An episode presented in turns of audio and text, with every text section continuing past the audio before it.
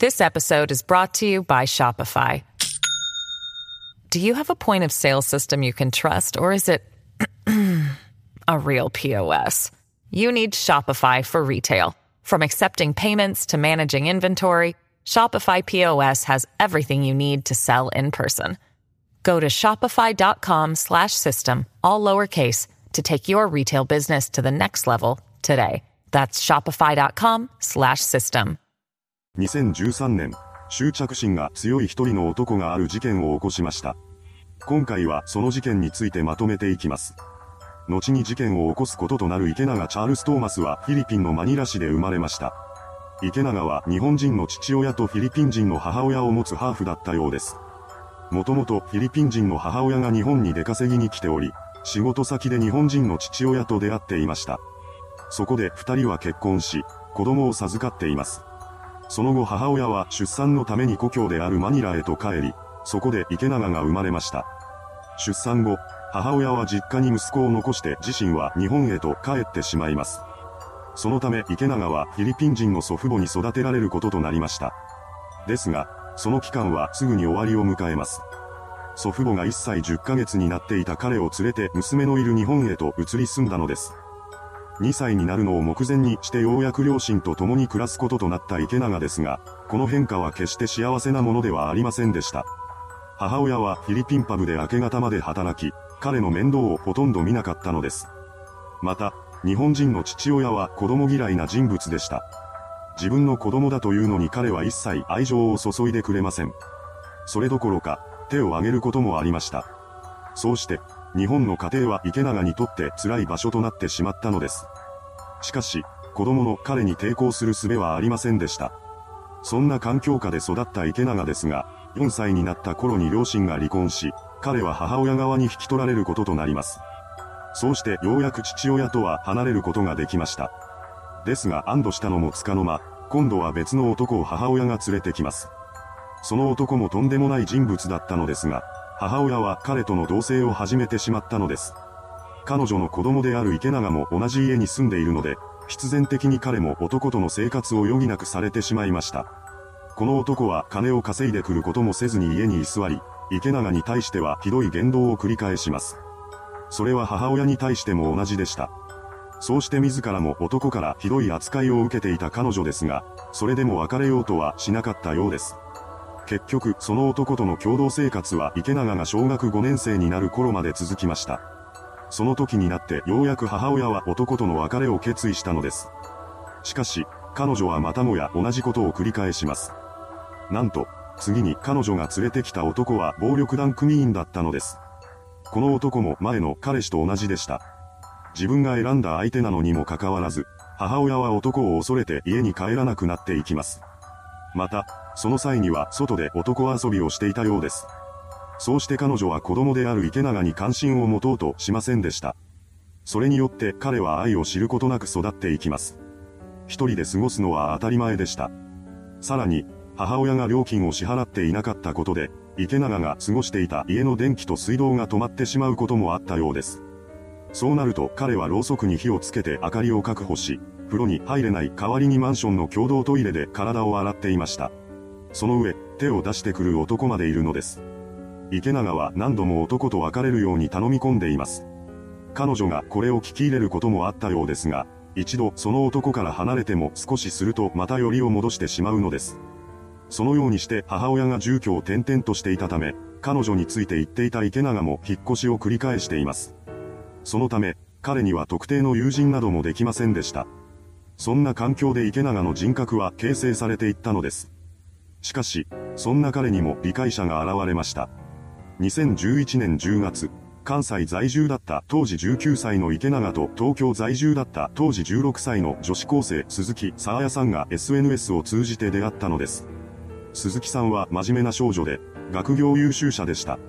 また、小学5年時には芸能事務所にスカウトされており、学業の傍ら芸能活動もしていたようです。そのようにして当時の彼女はきらびやかで充実した生活を送っていました。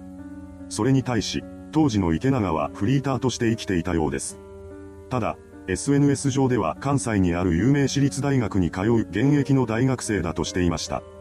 また、フィリピンと日本のハーフだということも隠し、鈴木さんには南米と日本のハーフだと語っていたようです。ただ、彼女がそんなことに気づけるはずもありません。そのため鈴木さんにとって池永は頭のいい年上の大学生といった印象だったことでしょう。二人は SNS 上で仲を深めていき、同年12月頃から交際をスタートさせました。暗い少年時代を過ごした池永にとって、鈴木さんは唯一の理解者となったのです。もしかしたら母親から受けることができなかった愛情を彼女に求めていたのかもしれません。そうして恋人同士となった二人ですが、居住地の関係で遠距離恋愛となってしまいます。そのせいもあったのか、池永は何度も鈴木さんの浮気を疑いました。そしてたびたび浮気をしないようにと釘を刺していたようです。しかし、池永本人は浮気を重ねていました。彼は出会い系サイトなどを利用して鈴木さん以外の女性とも関係を持っていたのです。ひどい家庭環境で育った池永は歪んだ性格の持ち主になっていました。自分は経歴を詐称している上に身勝手な行いをしているというのに、鈴木さんを強く束縛していたようです。その結果、徐々に二人の距離は開いていきました。それでも、一年間は別れることなく付き合い続けています。ですが、2012年の秋頃に鈴木さんが別れ話を切り出しました。何でも、鈴木さんの夢は海外で活躍することだったらしく、夢に向かって突き進みたい彼女は海外留学を予定していたそうなのです。そうして別れを告げられた池永でしたが、彼はそれを受け入れようとしません。そして2013年の春に鈴木さんが留学先の海外から帰ってくると、しつこく復縁を迫るようになります。ただし、それは一方通行の歪んだ行為でした。復縁を迫られるたびに彼女の心は離れていきます。それでも、鈴木さんはしぶしぶ対応をしていました。連絡は返ってくるものの、復縁はしようとしない彼女に対して池永は嫌がらせを始めます。その姿は完全にストーカーでした。最初はやりとりを続けていた鈴木さんもさすがに彼を気味悪く思うようになり、2013年6月からは携帯電話を着信拒否しています。そうして連絡を絶たれたことで、池永の心にはぽっかりと穴が開いてしまいました。幼少期から誰にも構われることなく育ってきた彼にとって、一時でも愛情を注いでくれた鈴木さんは依存の対象となってしまったのです。そしてその依存は筋違いな逆恨みという形に姿を変えました。それからというもの、池永による脅しはどんどんエスカレートしていきます。この頃から池永の中で筋違いな復讐計画が動き出していたようです。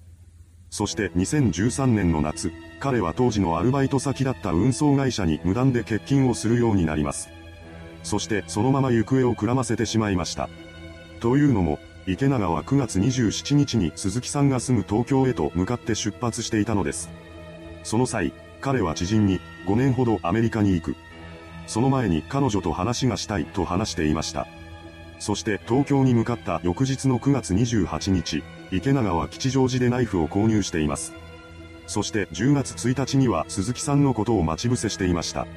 さらに彼は交際時に入手していた彼女の性的な写真を海外の動画サイトにばらまいています。池永が自宅の近くにまで来ていることを知った鈴木さんは10月4日にそのことを高校の担任教諭に相談しました。それによって生徒の身を案じた学校側は杉並警察署に電話で問い合わせを行います。すると、応対した署員は被害者の自宅を管轄する三鷹警察署に相談するようにと話してきたそうです。これを受けて、10月8日午前に鈴木さんと両親は三鷹署を訪れています。そこで池永からのストーカー被害を相談しました。被害を知った三鷹署は犯人に対して警告を出すために池永の電話を鳴らします。しかし彼は電話に出ません。警察は3回電話をかけたものの、一向に池永が出る様子がなかったことから、その日は留守番電話にメッセージを入れるだけで済ませています。実はこの時、池永本人は鈴木さんの家を訪れていました。そして2階の窓の鍵が開いていることに気がつき、そこから誰もいない家に侵入しています。そんなことを知るよしもない鈴木さんは警察への相談を終えた後に高校へと登校していました。そして授業を終えると、池永がいる自宅へと帰って行ってしまったのです。一方その頃、池永は鈴木さんの部屋のクローゼットに隠れていました。そして彼は友人とメッセージのやり取りをしています。その中には犯行に葛藤があるかのような言葉も混じっていました。ですが、引き返すことはできなかったようです。夕方になると鈴木さんが家に帰ってきます。そしてそんな彼女のもとに、警察から安否確認の電話が入ってきました。まさかクローゼットに池永がいるなどとは思っていない鈴木さんは問題はないと警察に伝えてしまいます。しかし、その安否確認からわずか数分後の16時53分、池永は身を潜めていたクローゼットから飛び出していきました。そんな彼の手にはナイフが握られていたのです。そしてそのまま鈴木さんに襲いかかり、悲劇が起きてしまいました。犯行を終えた池永は現場から姿をくらませます。ですが間もなくして事件は発覚しました。そうして警察が現場に駆けつけてきます。その一方で18時30分に池永は警官から職務質問をされていました。声をかけられた理由は彼の衣服に血痕が残されていたからだそうです。そして池永は全てを諦めました。職務質問の中で事件への関与を認めたのです。これを受け、警察は彼を緊急逮捕しました。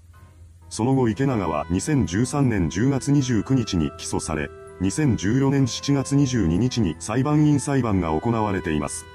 その最中、彼は反省しているような素振りを見せませんでした。それどころか、遺族に対して苦しみを共感できない。謝罪の気持ちはまだ抱けないなどと言い放ったのです。そんな池永に対して検察は無期懲役を求刑します。